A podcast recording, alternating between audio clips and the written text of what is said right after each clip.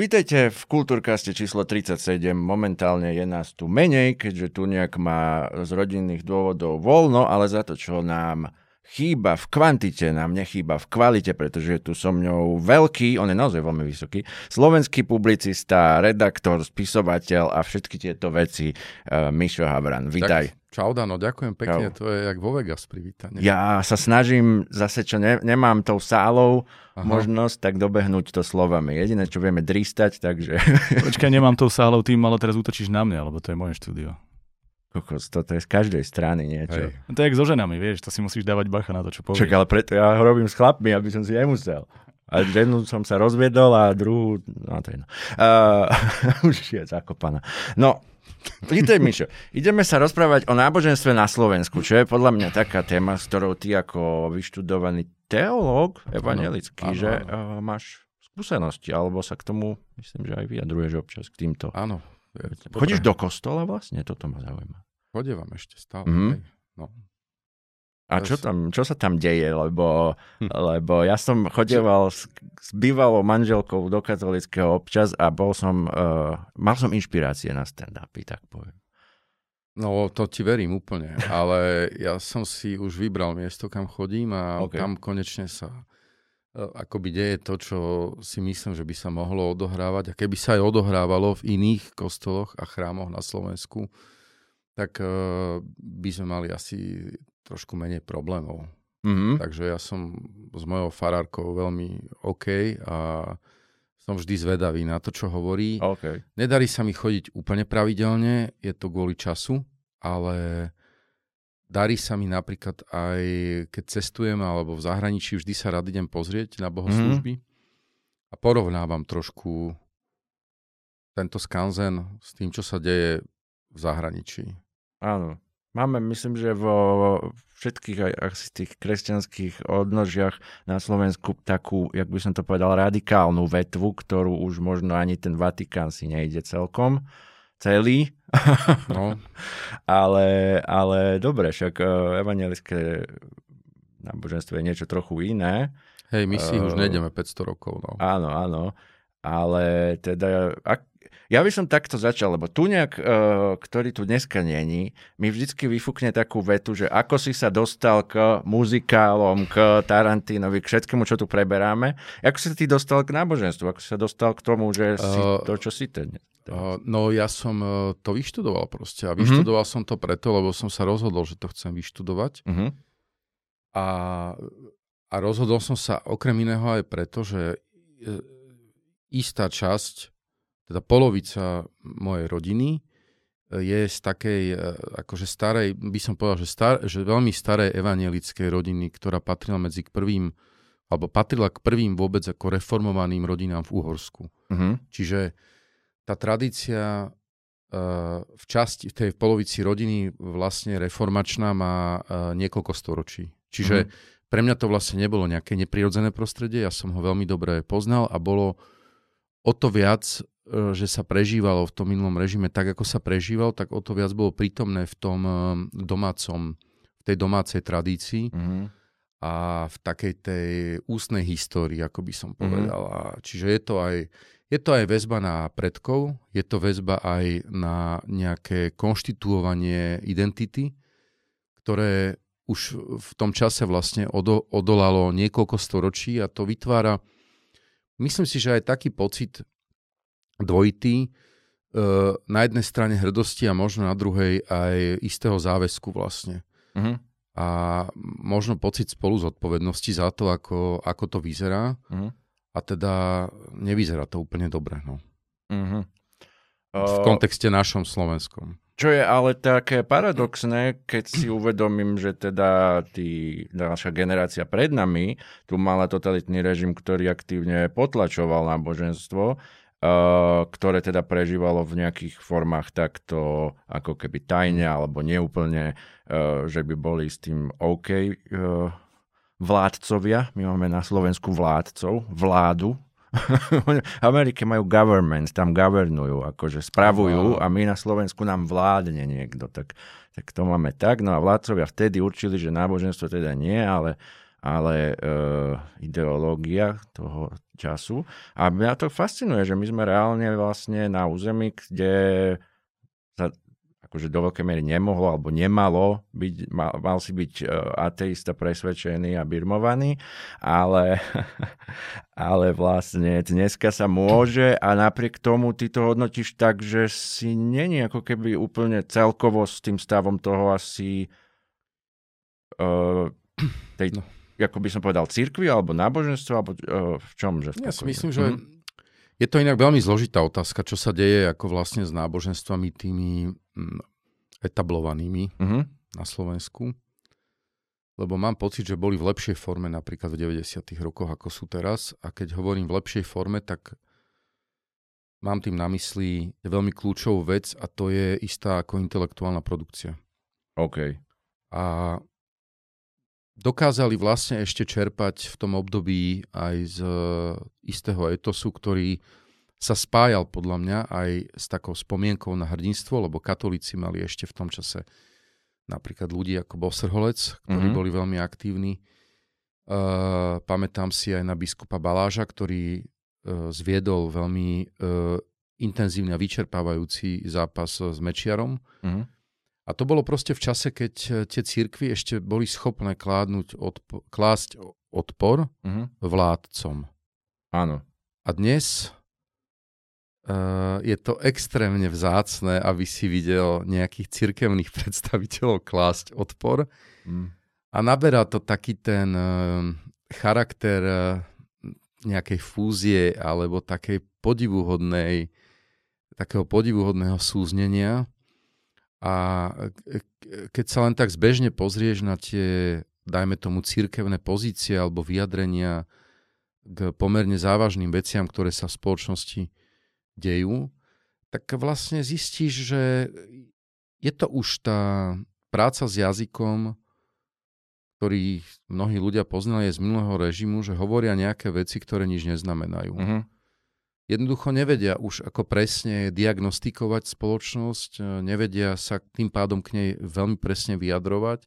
Občas sa im to samozrejme podarí, ale v skutočnosti sa dostali do tej fázy takého veľmi obradného súcitenia s politickým establishmentom, v ktorom sa vlastne ako brutálnym spôsobom reinštaloval obchod s odpustkami, vrátanie evangelickej cirkvi, uh-huh. keď sa vlastne vymieňajú isté akože metafyzické tovary za nejakú finančnú alebo politickú podporu. Videli sme to napríklad pri osádzaní tej nevkusnej uh, E, sochy Gorazda. Áno. Čo v kontexte uh, nejakej verej, verej, verejnej, by sme to nazvali spoločenské ako morality, proste tej morálky, ktorú ty očakávaš od vládcov, je ako skutočne, keď si zoberieš osoby a postavenie tohto aktu, tak uh, to pripomína takú tú záverečnú dekadentnú fázu stredovekého katolicizmu, keď sa obchoduje vlastne už s čímkoľvek za čokoľvek a vždy je to vždy iba medzi politickými predstaviteľmi a klérom. Uh-huh. Ako tou dekadentnou fázou veľmi súhlasím. Ja si myslím, že tak úplne na konci tej cesty, nechcem byť veľmi extrémny, ale na konci tej cesty stojí podľa mňa vládika Kiril s jeho bojovými uh, posolstvami pre tých Rusov, aby sa im teda akože lepšie išlo umierať, čo bola v podstate často funkcia toho uh, náboženstva, ale vyslovene, keď je to niečo, kde uh, ten, to náboženstvo podporuje vojnu, uh, tak potom sme sa asi dosť vzdialili od nejakej pôvodnej myšlienky, ako hovoríme o kresťanskom náboženstve. Uh, prečo, prečo je to takto? Je to nejakým spôsobom tým, že ľudia to takto chcú, alebo je to vzdelaním, alebo môžu za to tie elity, alebo môže za to skôr tá uh, pospolitosť. Myslíš tá pospolitosť? tá, potom, pospolitosť. Tá, tá pospolitosť už. No. Nie, ale no, ja si myslím, že to súvisí s tým, čo sme začali hovoriť, že vytratila sa odvaha hovoriť veci mm-hmm. v mhm. cirkevných kruhoch. Je veľmi pozoruhodné sledovať, že Častejšie e, dnes niektorí kňazi útočia vlastne na veľmi ako marginálne a slabé skupiny ano. obyvateľstva a nepustia sa proste, hej, do akože veľkých gangstrov a proste ľudí, ktorí vytiahli akože miliardy z rozpočtu a tak. Na nich nemajú, hej.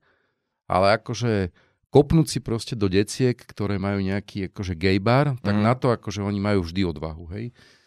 Ale akože rozobrať proste ľudí, ktorí 20 rokov proste vykrádajú túto republiku, že to nenájdeš ani raz, hej, že žiadne mm. video nenájdeš, proste, ne, akože nemajú na to gule proste, hej. Mm. Že to je vlastne ako tá vec, ktorú, že Tono Srholc ešte mal, mali aj Baláš mm. katolíkov, ale mali ju aj, aj ďalší, uh, Moravčík, ďalší, Jano Suchaň, veľa ľudí bolo takých kazateľov proste aj v, uh, v RKC, ktorí mali odvahu tieto veci pomenúvať a vystupovať proti ním a hovoriť, že toto proste nie je správne a nie je to normálne.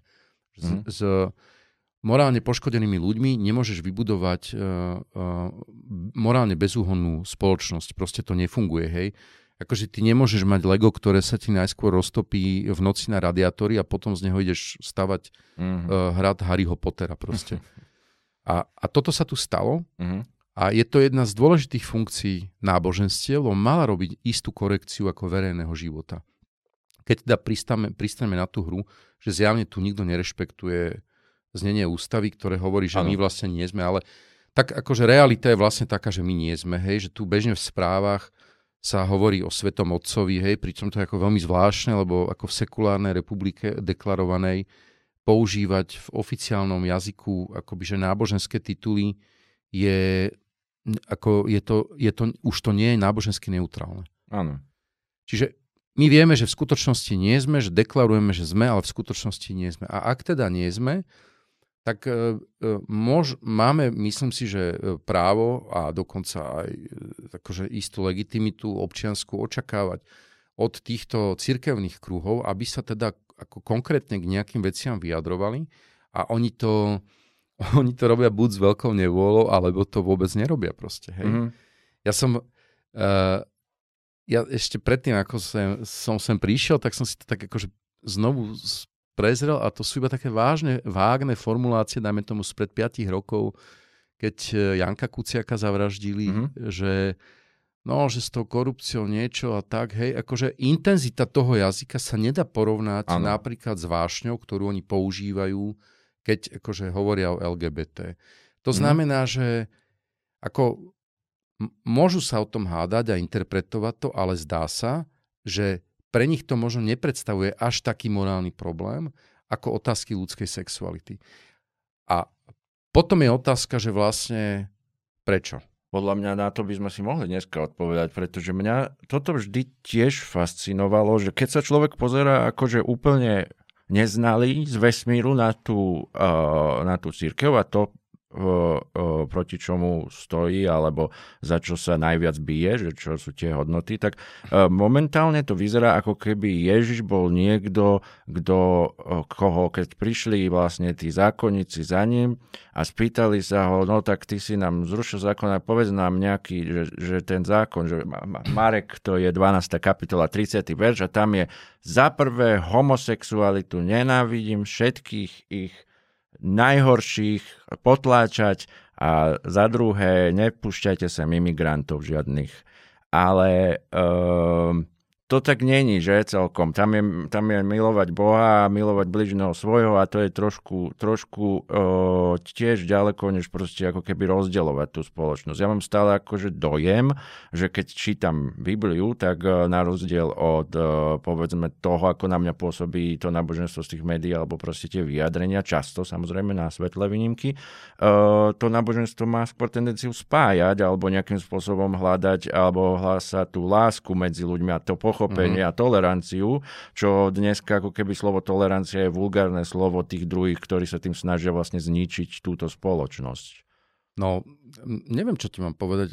Veľké množstvo ľudí proste má tento zvláštny zážitok z toho akože e, verejného náboženstva na Slovensku, mm-hmm. ktoré je poprvé sa akoby že nepoučilo z toho, akú dramatickú podobu môže mať napríklad politický katolicizmus na Slovensku tá neschopnosť akože poučiť sa vlastne z toho, že, že to môže veľmi zle vypáliť a že mhm. vlastne môže to naozaj veľmi zle vypáliť že pre všetkých. A neustále vracanie sa k tomu pokusu disciplinovať spoločnosť. Mm-hmm. Ale opäť nie celú. Hej, nie celú. A toto je vlastne najzaujímavejší rozpor akože v ich verejného vystupovania, lebo oni reálne systematicky desiatky rokov vynechávajú zo svojej kritiky ľudí, ktorí sú za stav spoločnosti zodpovední absolútne kľúčovým, nespochybniteľným spôsobom mm-hmm. a to je politická kasta.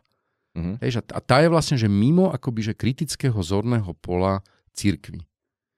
Takže minimálne, minimálne proste, my sme tu mali predsa scény zo súkromného života niektorých exponovaných konzervatívnych politikov, ktoré sú proste šílené, ty vole, šílené. Jakože to je normálne proste Kaligula, koniec akože mm-hmm. vlády, hej. Mm-hmm. A nič. A že nič, hej. Mm. A potom sú tu dva ľudia, ktorých zastreli terorista na ulici mm a niekto od nich povie, že možno, že išli v niečom inom a no. že boli hriešní. Áno, že boli Hej? hriešní. To je podľa mňa tá, to to je, a tá trieska. Že toto je, to, vieš, ale toto je akože. Častokrát sa hovorí, že pokrytci, farizej, vieš, ale toto sú vážne zlyhania. Hmm. Toto sú vážne zlyhania aj z pohľadu morálnej teológie, aj z pohľadu akože podstaty učenia cirkevného. Áno. A a je veľmi dôležité možno povedať, že toto je prístup, ktorý vlastne sa už vyskytuje takmer iba na Slovensku v skutočnosti. Mm. Hej, mhm. že snažia sa tu oni modelovať akúsi e, náboženskú situáciu, o ktorej tvrdia, že je pravoverná, mm. ale v skutočnosti sú už od čias, keď sa zbavili roba bezáka, akože vo veľmi schizmatickej mm. situácii, hej, ktorá ich vzdialuje vo veľmi mnohých kľúčových otázkach od učenia Františka, uh-huh. ale aj od ľudí, ako je Tomáš Halík hej, uh-huh. v Prahe, od uh, rakúskych kolegov, nemeckých kolegov, teda od ľudí, ktorí dokázali pre náboženstvo nájsť miesto v prosperujúcej a neparanoidnej spoločnosti, uh-huh. kde církvy nešíria hoaxy, uh-huh ale sú konštruktívnou silou, napríklad sú aj psychologickou oporou, ale uh-huh. sú aj sociálnou oporou pre ľudí, ktorí sú osamotení, opustení, ktorí ich nezahlcujú ako varovaním a zastrašovaním a tým jazykom ako vrchol, vrcholné renesancie, uh-huh. ale proste nabehli a dokázali žiť vlastne v demokratickej spoločnosti a stali, stali sa ako jej hodnotnou súčasťou. Hej? Že, uh-huh. že, že majú svoje miesto. Ako, samozrejme, že strátili to teokratické postavenie, ktoré mali, ale majú stále svoje miesto, majú ho, myslím si, že uh, uh, veľmi rešpektované. Vidieť to aj od stavu, uh, dajme tomu, pamiatok, ktoré im vlastne vš- európske peniaze, národné peniaze, všetko sa stále dookola opravuje. A u nás vzniká naopak taký dojem, že táto, pracovne to nazvem, schizmatická teológia ako posadnutosťou sexualitou iných mm-hmm. ľudí, že to je vlastne ako kresťanstvo.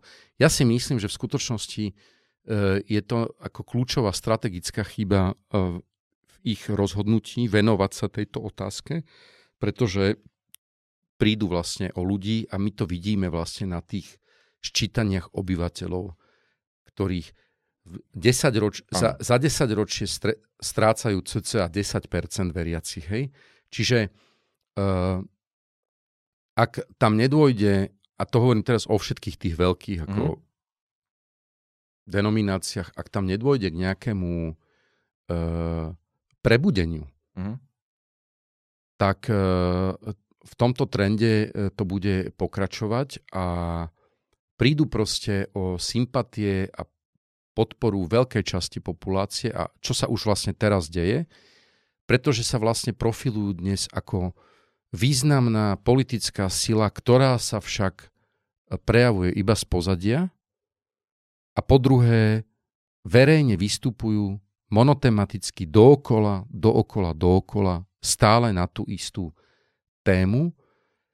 A pôsobí to už nie veľmi štandardne, ak by som mal byť akože elegantný, ale skôr to už pôsobí tak akože monomanicky, hej, že jednoducho, ako keby sa už nič iné v tej spoločnosti proste nedialo, čo im stojí za pozornosť. Uh-huh.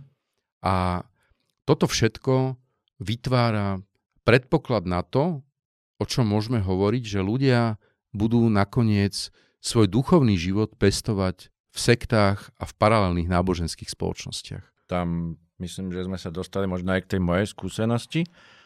Uh, ja to len, už som samozrejme v nejakých uh, aj médiách, aj, aj túto asi o tom trochu hovoril, ale pri tomto diele by som rád, ako povedal, také svedectvo teda o, o tom, jak som to mal ja. Moji rodičia, keď som bol veľmi malý, boli v cirkvi bratskej, skade sa dostali do uh, takej evangelikálnej sekty Modrý kríž kde vlastne ja som zažil detstvo v podstate až do dospelosti, eh, kde mi bolo vlastne zobratý, bola taká izolácia, zobrali televízor, zobrali hudbu, zobrali knihy, zobrali všetko a ja som mal teda vyrastať akože bez nejakých uh, vecí vôbec a s tým, že teda obrovské množstvo násilia z, teda od rodičov aj z od členov tých sekty, už aj teda fyzického, aj psychického do, do extrémnych, uh, by som povedal, výšin. Pričom v tej sekte bolo normálne napríklad rozoberať uh, masturbáciu pred uh, celým zborom alebo podobné proste šialenosti. Kruh, anonimných masturbátorov? Alebo... Aj také by sa bolo to dalo také, nazvať, také všelijaké, akože sexualita veľmi no, jasne, to v týchto je tam, veciach no. je... Ja na to mám, to je možno moje vysvetlenie, pretože môj otec, on sa vždycky, keď sme akože, ako deti niečo na túto tému začali, akože už potom, keď sme neskôr dospievali, tak samozrejme je tam rebelia nejaká už taká, ale, ale ja som bol vždy ak, taký, ja som rebeloval, vždycky som bol proti všetkému, ostalo mi to doteraz. a niekedy je to na dobré, niekedy sa musím trošku aj naučiť počúvať. Ale tam ja som e, proste zažil úplne fantastický moment, keď sme sa bavili treba z o homosexualite a môj otec sa vyslovene vždycky pri tej téme strašne rozhneval.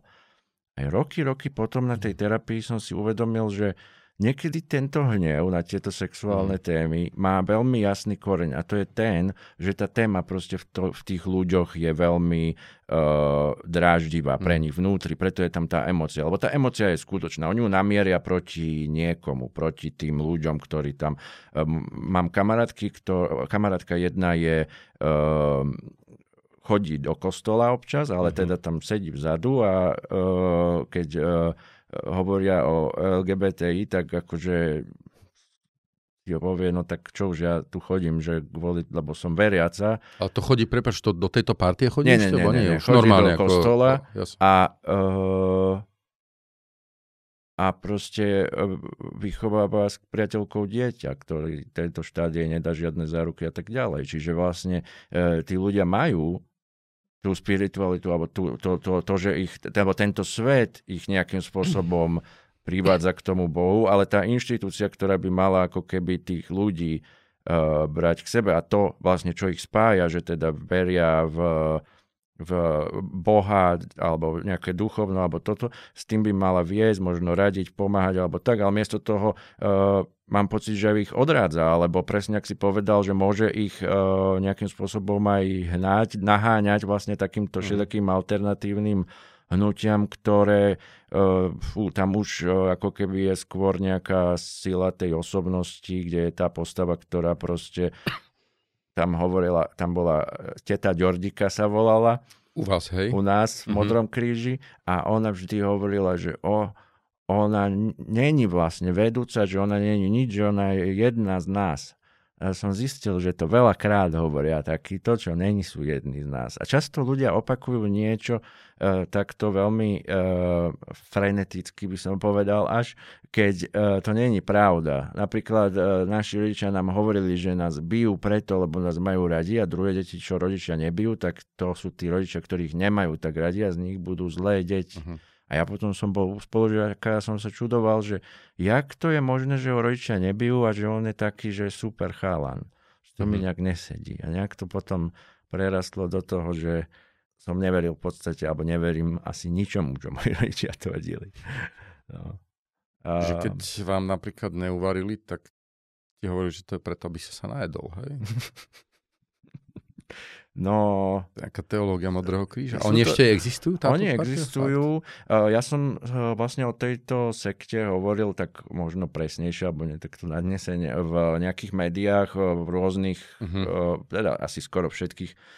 A ozvalo sa mi veľa ľudí, že buďže kamarát, hovorili napríklad veľmi zaujímavé historky pre mňa, že kamarát bol v tej sekte, odišiel a dodnes je to fantasticky inteligentný týpek, že on s ním nejaké súťaže riešil, nejaké matematické a neviem čo, že proste super týpek.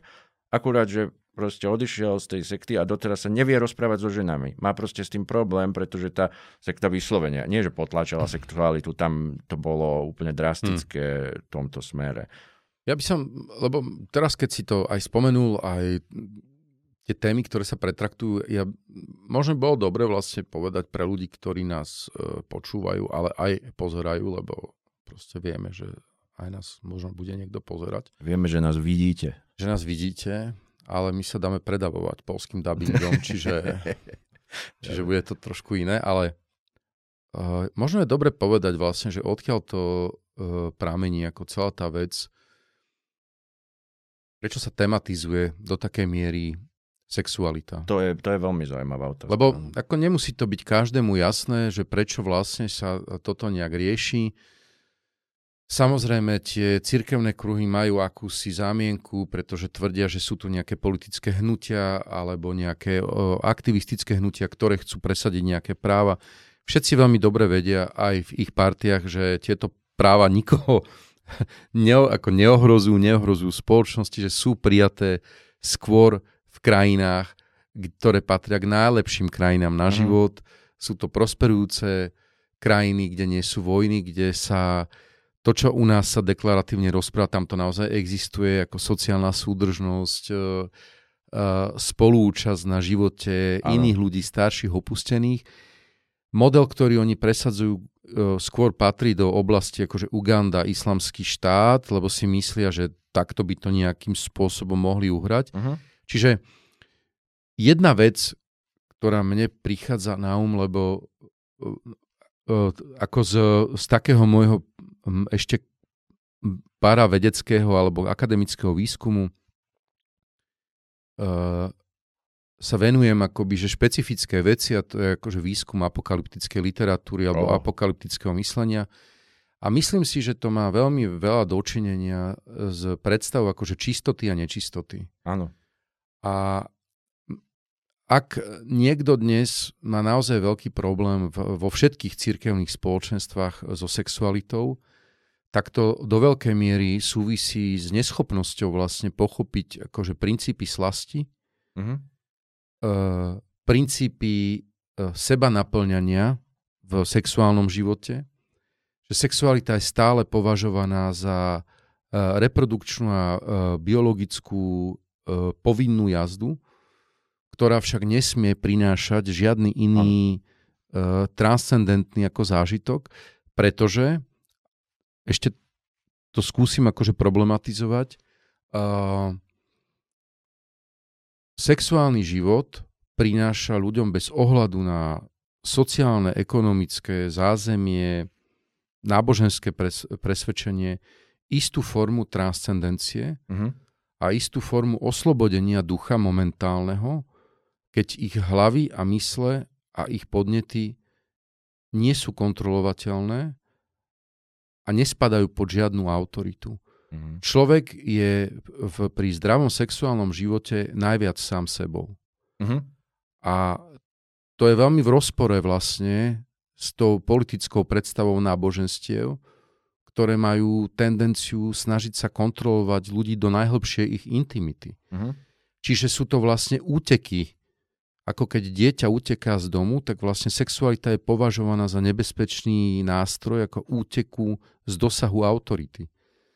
Pretože má v sebe istú oslobodzujúcu hlbokú vec, ktorá ľudí zásadným spôsobom štruktúruje.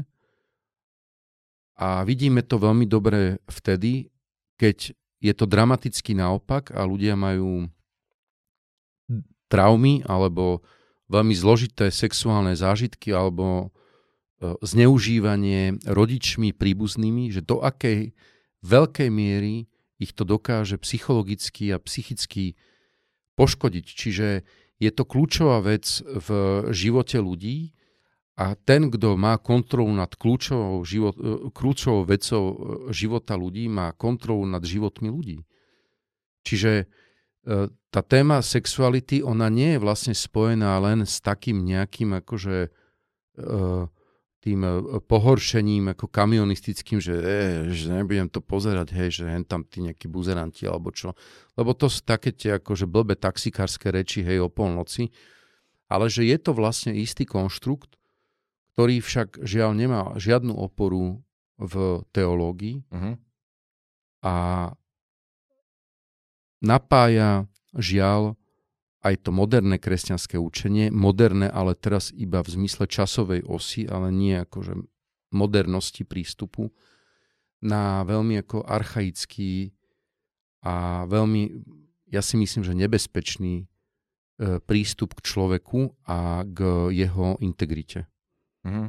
Čiže preto vlastne hovoríme o sexualite, lebo sexualita je spôsob kontroly. To som veľmi rád, eh, že počujem, lebo mi to príde ako uh, niečo, čo, o čom sa tu nehovorí, asi určite nie v nejakom uh, verejnom priestore tak, pretože tá sexualita je tu, čo ja som z toho pomerne uh, nešťastný, až na samozrejme nejaké zahraničnú tvorbu, kde je vyslovene ukazovaná aj v pozitívnom zmysle, tak uh, vidím ako keby primárnu vec v médiách všeobecne je, keď sexualita je ako keby niečo zlé, čo láka ľudí, aby robili nejaké zločiny, alebo je nebezpečné, pretože kvôli zdraviu, alebo niečo také. Prílišný ako keby tlak je, je taký, že o, o sexualita samotná už je niečo, už skoro jak keby niekto chcel brať drogy, nedaj Bože.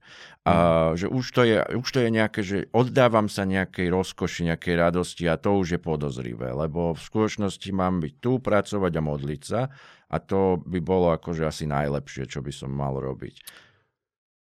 Dobre hovoríš, preto aj sexuálna výchova je takým spôsobom atakovaná. No. Ale ešte je dôležitá vec, lebo ty a ja pracujeme s jazykom a si na to rovnako citlivý a vieš a všímaš si, že zároveň jazyk, ktorý sa používa na to odmietanie sexuality, je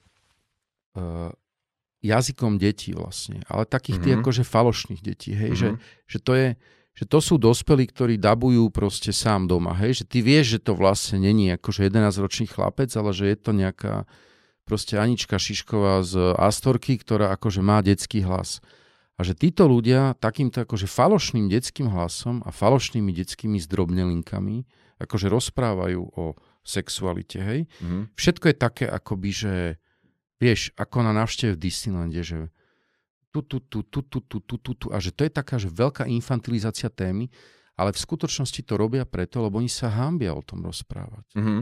Oni sa hambia vlastne normálnym jazykom dospelých ľudí rozprávať o najkľúčovejšej veci ľudského života. Ano. A teda musia to pomenúvávať takýmto akože falošným detským jazykom a robiť z toho niečo, čo akoby, že, že už vôbec to nie je to, hej? Uh-huh. Už vôbec to nie je to, lebo sexualita predsa obsahuje najvýznamnejšiu, najvýznamnejší náboj vášne, aký existuje. Uh-huh. Totálne na individuálnej úrovni a je to pri zdravej sexualite, hovorím stále dookola, je to vec, ktorá ľudí nesie extrémne ďaleko proste. Uh-huh.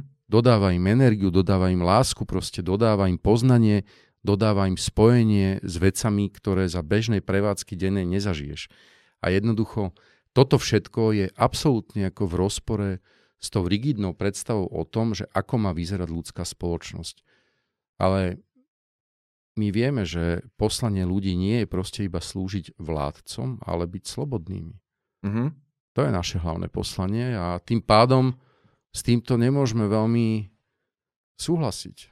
No, ja si myslím, že hlavne asi taká vec, ktorá je v tej ozajstnej sexualite, je taká tá pravda. Lebo málo kto, že taký človek, ktorý ide potom, alebo po tom, čo ho naozaj uh, je pre neho uh, dôležité na tomto svete, treba nájsť si ženu, muža, partnera, partnerku, ak proste to, čo, čo za čím mu srdce píšti, tak je skutočné, že, že nikto nejde teraz uh, proste mať sex s niekým, kto sa mu nepáči, alebo tak, hej, akože osobne sa, uh, kto, že by sa za tým akože dychtil, že to chcem.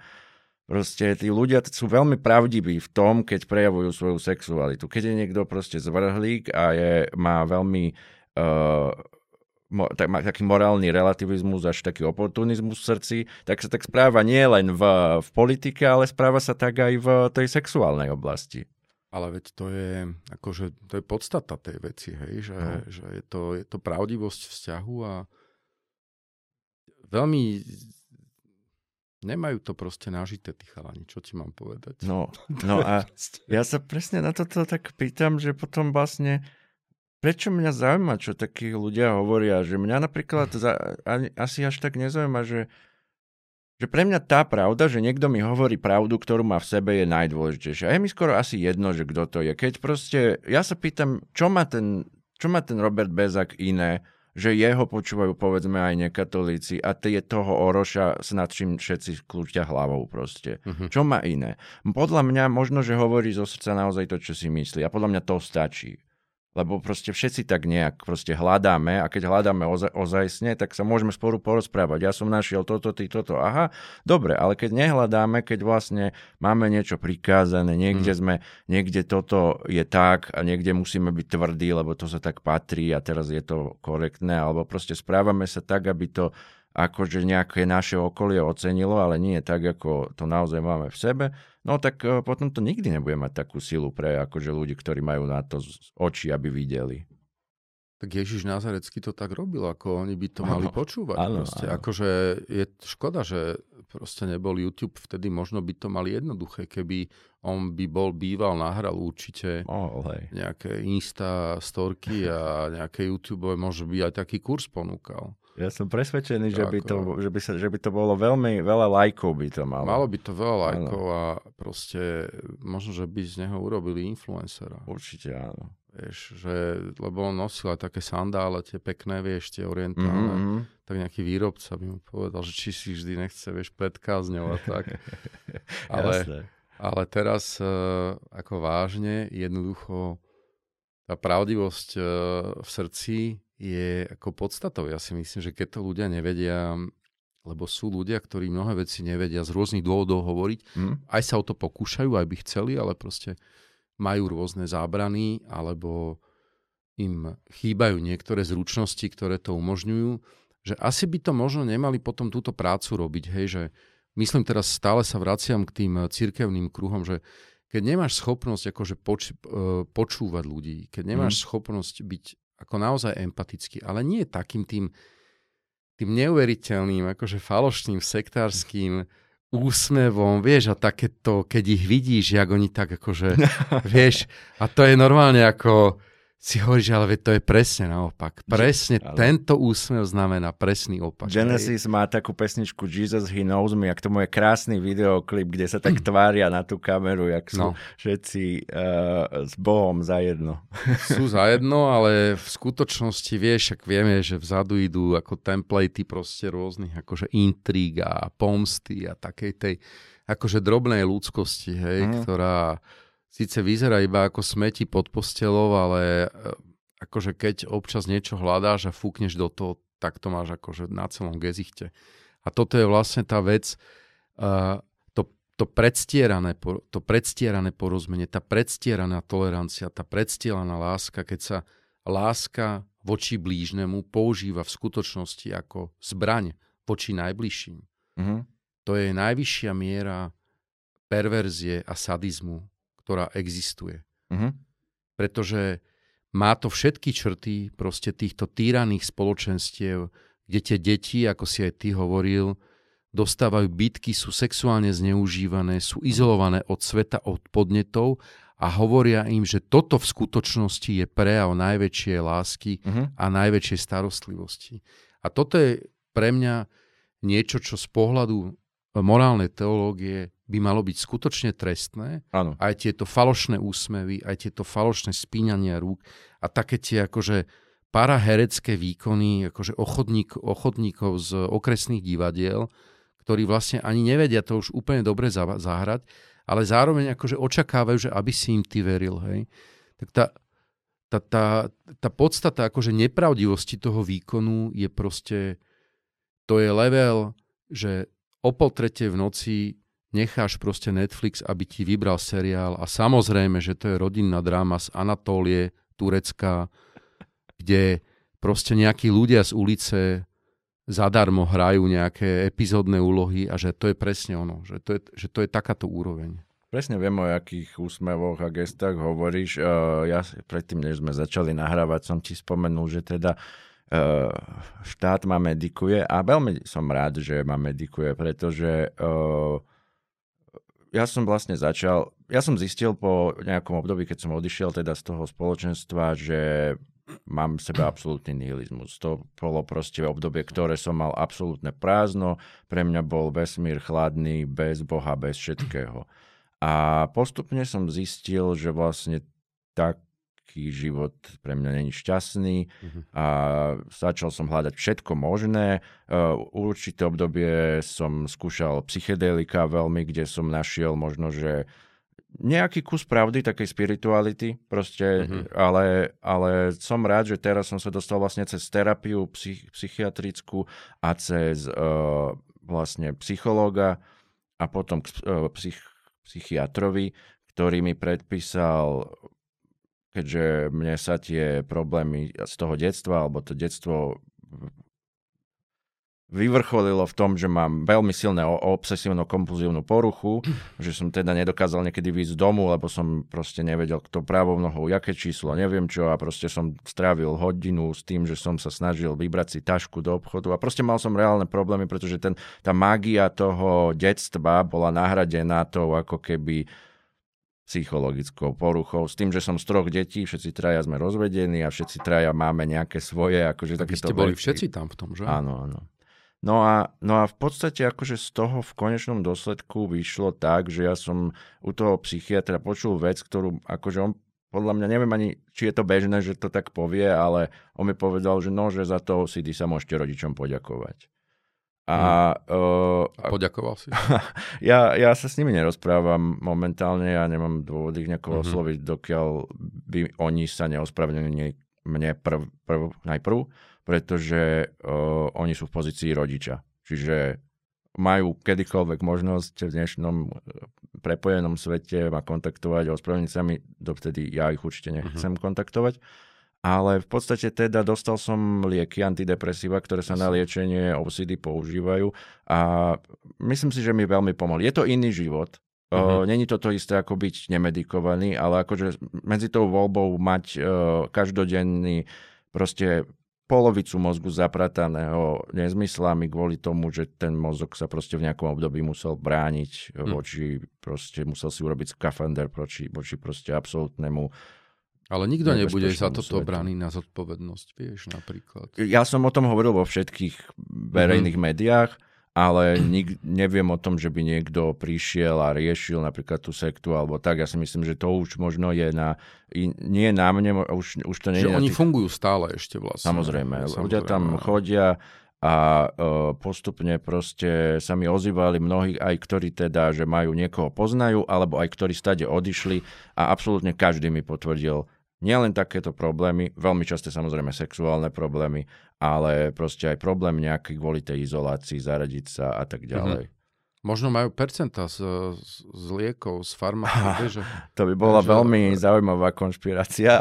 Že, do, že dohadzujú vlastne áno, áno, že aby, potenciálnych... Aby sa dalo eh, vyrábať. Ale aj. myslím si, že v dnešnej dobe akože tých liekov je v podstate málo. Ja som mal totiž nedávno aj problém, že sa sem prestal dovažať liek, ktorý, na ktorom som teda akože uh-huh. reálne každý deň fungoval, takže som pár týždňov uh, mal veľmi pračudesné statusy uh-huh. na sociálnych sieťach, lebo mi ano, trošku to som šíbalo všimol, z toho. To som si všimol, no. no.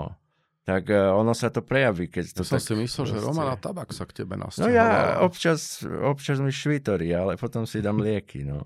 Dobre. Ale tak ja robím stand-up komika, tak ľudia to berú. Áno, tam je to dávkou. inak. Veľmi dobre si hej. sa upratal, áno, ako sa áno. hovorí. Hej. A oni hovorili, prorokovali vlastne, tam bola prorokyňa tá Georgi a, a, a prorokovali, že ja sa stanem kazateľom. Že ja budem kazateľom. Preto aj veľmi chceli, aby som dodržiaval čistotu. Mm-hmm. A stal som sa kazateľom ale úplne nie takým, akým si asi predstavovali. Vlastne, ale proste cestuješ, si potulný kazateľ. Áno, ja som. Dobre, dobrého, dobrého naladenia. Ako e, švítori mi riadne, s tým ja nikdy nemám problém, ale zase e, ja to hovorím furt, že podľa ovocia ich poznáte. A ja chodím po Slovensku a rozmievam strašné množstva ľudí. Po no. Slovensku, po Čechách, po Viedni, po anglicky, po slovensky, proste kde sa Jasne. dá a kde to ľudí baví, vedia si to pozrieť na internete, často mi píšu, že majú proste z toho zábavu a ja si myslím, že teda to moje ovocie je, že sa zabávajú. Ovocie tej sekty vidíme na tom asi, čo som povedal. Ale za takú ako neprimerane vysokú cenu by som povedal, ale tak hádam sa z toho. Áno. Ale možno, že ty ani nebudeš chcieť sa z toho vysekať, vieš, lebo si budeš hovoriť, že prestane mi to šlapať celé a potom už nebudem môcť robiť stand-up, vieš, lebo to je... vieš, lebo nevieš, do akej miery je tá inšpirácia prepojená, vieš, do uh, Ja som akože stand-upy začal robiť pred 11 rokmi, mm. keď som ešte nemal o nejakých liekoch. Asi Jasne. ešte ani o No, psychedelikách asi som mal, ale... Uh, By som liek mi nenazval, ale... to, to, to, to už, uh, akože je to uh, podľa mňa na tom, na diskusii, tak dneska sa v zahraničí už používajú. Konkrétne tie, ktoré som ja používal, bo ja som si to tiež nevycúcal mm-hmm. z prsta, ale som si našiel na internete odborné články. A, a automedikáciu si robil, hej? Takú... Áno, veľmi hlúpu a tínedžerskú, ale teda proste ten psilocybin alebo LSD sa používa na liečbu áno, poruchy, čiže ja som si to reálne vedel vyliečiť v tom období, len to nebolo úplne Uh, ale už je premlčacia doba, takže teraz už som nevidel drogu ani uh, som si nepamätám. A musím ešte povedať, že sa pripájaš z Kalifornie, že nie si vlastne uh, s nami v štúdiu. Uh, Toto je môj 3D avatar. Áno. Uh, áno, a dokonca už sa lieči aj uh, taká tá zložitá posttraumatický stres uh, vojakom, ktorí sa zúčastnili bojových áno. operácií. Tak viem, že už nejaké kliniky, hlavne v Spojených štátoch, dávajú vojakom napríklad na na tie poruchy spánku, ktoré sú ťažké v tejto... Áno. V tejto... Uh, dokonca veľmi sa je úspešné uh, vlastne pre ľudí, ktorí treba majú uh, smrteľnú diagnózu, že je to mm. isté, tak pre nich uh, tie psychedelické zážitky bývajú obrovským spôsobom pomáhajúce, pretože tam ako toto je čisto moja hypotéza, uh, nejakým spôsobom to neopieram o nejaké vedecké, nehlásam to a nemusíte napísať, že Dano Čistý povedal, ale v mojom vnímaní hmm. je to minimálne tak, že pri tom, spirit, pri tom zážitku uh, psychedelikami je spirituálny zážitok, ktorý je podobný meditácii, modlitbe hmm. alebo uh, nejakej takej technike, kde človek ako keby ide tam o tú stratu toho ega alebo zníženie toho ega a um, Mám pocit, že je to spirituálny zážitok, ktorý lieči a takýto môže byť aj uh-huh. veľmi účinný, napríklad v prípadoch hraničných, ako je trebárs takýto problém po nejakom, uh-huh. nejaká posttraumatická porucha alebo trebárs blízka smrť. Tak navyše Československá psychiatria bola priekopníkom vlastne so Stanislavom Grofom. Áno. Ale to, čo si povedal o tých, e, lebo to sú vlastne také izolované emócie náboženské, že je to istá duchovná skúsenosť, veď napokon rôzne kultúry, hlavne ako šamanského typu, dodnes používajú tento typ uh, podnetov na taký ten bezprostredný ako zážitok, náboženský mm. alebo uh, iniciačný môžeme nazvať. Čo je veľmi zaujímavé vo vzťahu k veľkým náboženstvám, si myslím, že dokázali istým akože nezvrátiteľným a nespochybniteľným spôsobom preniesť tento zážitok e, náboženský alebo transcendenčný, nie iba e, udržať ho, že iba vnútorne, ako vo vnútornom mm-hmm. prežívaní, ale istým spôsobom akoby zasiahli alebo posvetili, pomôžem si takýmto slovom, aj priestor, v ktorom sa to odohráva. Hej. Mm-hmm. Uh, že uh, tá ceremonialita alebo obradnosť v kombinácii s architektúrou a s hudbou vytvárajú akože vyššiu a pevnejšiu štruktúru vlastne toho náboženského zážitku. Mm-hmm. Uh, tie priestory častokrát ostávajú poznačené tými náboženskými zhromaždeniami, aj keď tam nič práve nie je a keď tam vôjdeš sám, tak akože cítiš to, hej, že ostáva to tam. Že tá, uh, keby som bol uh, influencerka tzv. tvorkyňa obsahu, ako si mm-hmm. teraz píšu. A, a otváral by som si teraz túto nejakú škatulku darovanú z nejakej firmy, aby som ti zároveň hovoril, že každé ráno vyjde slnko a preto je nový deň mm-hmm. a mal by som 70 tisíc lajkov, lebo je to múdrosť akože, ako, ako z Koela proste. Je to Vieš, Coelho tak by sa za to nehambil. Coelho proste by... Chudák inak, mne je ho ľúto, že on tie knihy nezačal vlastne na Instagrame písať, tam by mi to išlo oveľa lepšie, čo sa týka ako platených partnerstiev. Mm. Ale vrátim sa k tomu, že máš vlastne tu, ten priestor ostáva veľmi silne poznačený. A použil by som slovo energia, hej? Mm-hmm. To som vlastne chcel povedať od začiatku, kým som sa tu začal zamotávať do týchto akože uh, insta veci. Uh, tá energia je v skutočnosti nejaká... Uh, je to nejaká zmes uh, dojatia a možno spomienky na stav, keď sa cítiš dobre. Uh-huh. A keď vôjdeš do kostola alebo do chrámu, ale to sa už týka aj veľkých, môžeš prísť do buddhistického chrámu, kdekoľvek. Uh-huh. A to je niečo strašne zaujímavé, čo sa v tých priestoroch vlastne odohráva. A a dokonca to funguje aj v kalvínskych kostoloch, kde nie je vôbec nič. To je zaujímavé. Uh, Kalvíni proste sa rozhodli, že svet vysťahujú. Uh-huh. Hej, akože, že veľké tie také slávnostné náboženstva majú tendenciu akoby, že stále zariadovať tie kostoly a pridávať uh-huh. ako, uh, pridávať hmotu, hej. Uh-huh. A Kalvíni sú vlastne, že prvá akože, že metafyzická firma, že ktorá že vysťahuje kostol, hej, že mm-hmm. oni nenechajú, že nič, hej, že to ešte je keď taká sú... modernejšia estetika. Áno, oni sú takí proste, že ešte aj keď máš akože nejaké fresky staré, že oni to zatrú na bielo, vieš, aby mm-hmm. ako mhm. nebolo nič proste, lebo že ty sa nemáš akože čo rozptilovať, hej. No ale, ale ty sa musíš vlastne rozptilovať, lebo, lebo, lebo tie podnety sú strašne dôležité a všetky sú súčasťou um, nejakého obrazu, ktorý sa ti potom nahráva do hlavy a ak to funguje tak, ako to má, mm-hmm. tak vlastne je to strašne uh, dobrá vec a ty si sám seba uvedomíš ako človeka, ktorý nie je ešte úplne stratený. A preto je to vlastne zaujímavé, že na tej vyššej úrovni, ale to je iba akože na doplnenie toho, čo si hovoril, že tie individuálne zážitky uh, sú zase veľmi ako akože sú veľmi intimné, proste ano. veľmi, hej. To Trošku je... sa ti vyhovoria niekomu. Áno.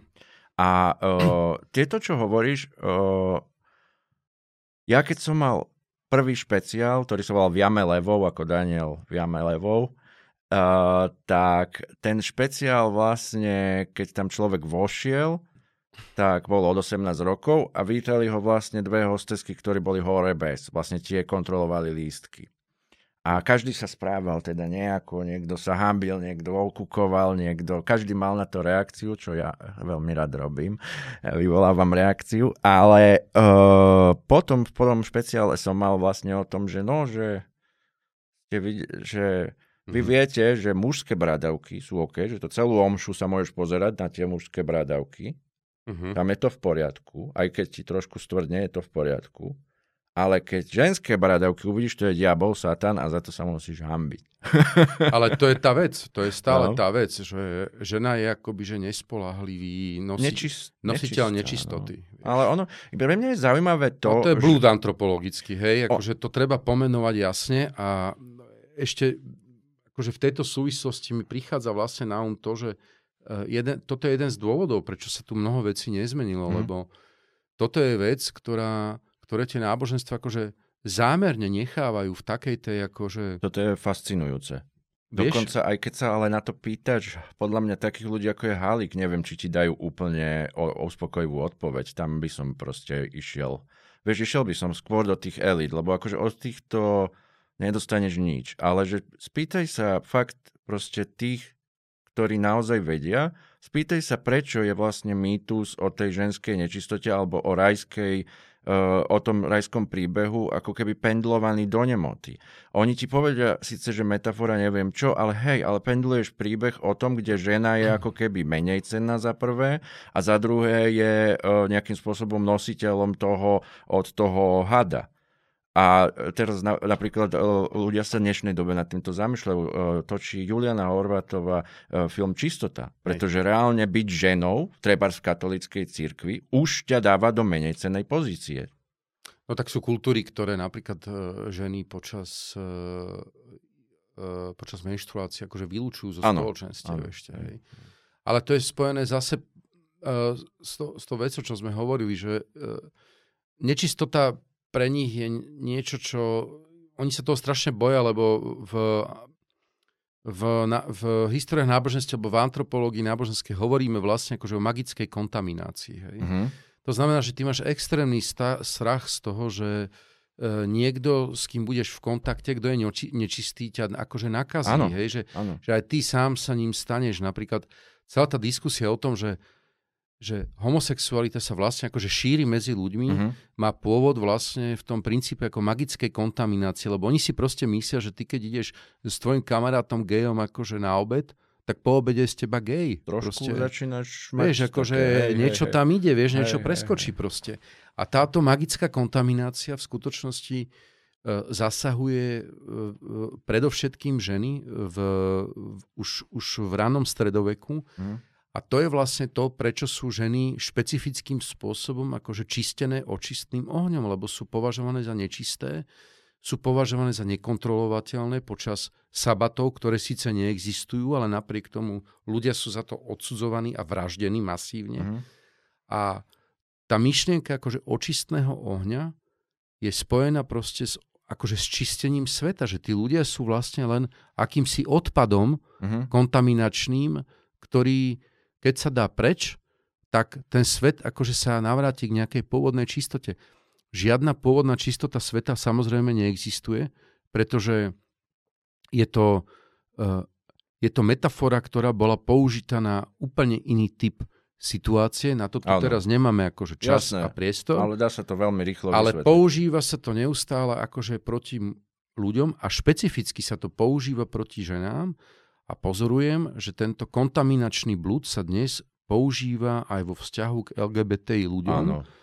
A e, keď vidíš reakcie e, v takých tých akože sociálnych chránených dielniach na Instagrame a na Facebooku, tak oni reálne stále hovoria o tom, že vyčistíme to tu, očistíme mm-hmm. to, hej, že tí, ako človek s kompulzívnou, obses, obsesívno-kompulzívnou poruchou veľmi dobre vie, že ona môže mať aj prejavy, že, že dookola čistíš, ano. dookola čistíš ano. vlastne. Čiže ja si myslím, že tam je aj akože istá klinická zložka. Hej? Uh-huh.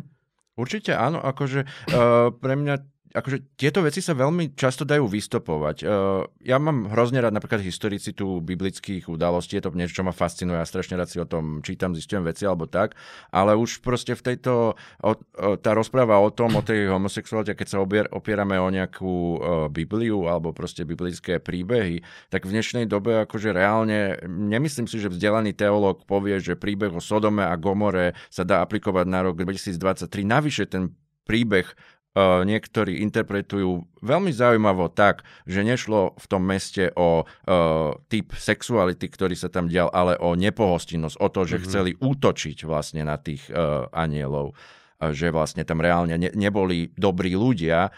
Tam metaforický príbeh, ktorý je z, z čias niekoľko tisíc rokov, keď teda dúfajme, že sa spoločnosť vyvinula nejako a možno by sme sa nemuseli inšpirovať napríklad Áno, keď si bol v púšti, tak si to Bravčové asi nevedel tak úplne upraviť, no tak sme ho zakázali a bolo to božie nariadenie, pretože nám bolo lepšie, už, nám, už sme neboli takí chorí, ale v 2023 ho vieme upraviť, tak možno, že sa dá jesť. Ale, ale som Hej. úplne OK, keď si niekým povie, že toho nebudeš jesť, alebo takto. Nie som OK, keď niekomu ubližuješ preto, lebo si myslíš, že interpretácia tvojho tisícky rokov starého príbehu je tá správna. Proste, ako hovorila Ofra, keď si proti gay proste svadbám, tak si proste nezober geja za manžela. To je celé. Akože není to tvoja vec, hej, ale ty zároveň vždy narážaš na to, že keďže ľudia trpia nejakou akoby, že, e, poruchou z magickej kontaminácie a musia stále niečo čistiť, tak zároveň si myslia, že je to ich náboženská povinnosť, až misia vlastne ten svet čistiť. Čiže my sa dostávame do situácie, keď sa s nimi vlastne ako nedá o tom rozprávať. A na to máme moderné demokratické štáty, aby ich legislatívou zastavili a povedali im, že všetci ľudia sú si rovní uh-huh. v mhm. právach aj v povinnostiach. Vaše náboženské predstavy sa vzťahujú na vás. Uh-huh. Tam to končí proste. Uh-huh. Lebo keby ža- každá takáto partia začala v spoločnosti presadzovať svoje, tak uh, vieš, chodili by sme aj s pejzami, ako mm-hmm. proste najzbožnejší židia, aj by sme mali zároveň turbany ako sihovia. Mali by sme bol... dreadlocky ako rastamani, vieš, to sa nedá proste. Málo že... kto by bol taký čistý ako my. Presne tak. Ja si myslím, že už sme aj časovo takto. Sme, sme úplne som dal ešte, Dano čistý, som... vidíš. Je to tu. Ja to, Daniel znamená, boh je môj, iba Boh ma môže súdiť, ano. Boh je môj sudca a čistý. Čiže, a navyše je v Titovi napísané, čistým je všetko čisté. Takže ja si tieto veci beriem veľmi k srdcu. A ďakujem ti, že si tu dneska bol. Ja by som ešte dal tie odporúčania, my to dávame tak. Dáme odporúčania, ale ja si, ja si, mne sa veľmi páči, že ty si z tých, použil si asi tri alebo štyri citáty biblické mm-hmm. dnes v tejto diskusii. A všetky sú také, čo proste ľudia, vyšetrovateľa z FBI nájdu v pivnici toho čáva, čo 40 rokov ho čakali a hľadali, lebo má za sebou 30 obetí. Vieš, to sú tí, čo to majú tak napísané, že ano, ano, čistému je všetko čisté Presne, a tam tak. také ako ja, Fotky uh, žien, vieš, v pavúkovi. ja, ja, ja to furt hovorím, že buď by som bol stand-up komikom, alebo seriálový vrah, takže tam si není Ta, Tak ale toto je dobré. Toto jo. si si dobre a vybral. to takto sa to nejako vyvorbilo, tak je to, je to fajn. Odporúčania? No. Hoci čo? Máme, že hoci čo. Niečo, čo by si chcel, aby ľudia Robili? boli tomu vystavení. Akože môžeš aby, ako dať aby boli tomu vystavení. Ale, ne, ne, ale my sme boli akože omeni v Dobre, podcast. Dobre, ne, ne, nechceš Pilates, hej, aby som hovoril. akože odporúčaš Pilates? Od, od, Pilates aj o polnoci, to je mm-hmm. druhá vec. Ale z umenia uh, odporúčam niečo, čo vlastne ešte nie je, uh-huh. ale vlastne veľmi sa na to teším, čiže už to odporúčam a viem, že to nebude zlé, lebo lebo, lebo už sú ľudia, ktorí to akoby že videli a veľmi odporúčam nový film Martina Scorseseho, oh. ktorý ide, myslím si, že v oktobri do kín uh-huh.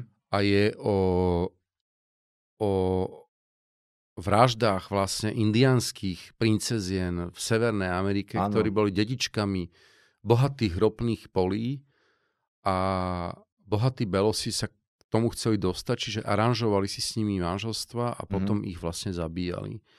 A je to presne princíp zase tej akože pohľadu z vrchu e, nejakých e, nehanebných, nenažratých bielých mužov, ktorí toto robili tam, alebo robili to aj v Ciudad Juárez v Mexiku.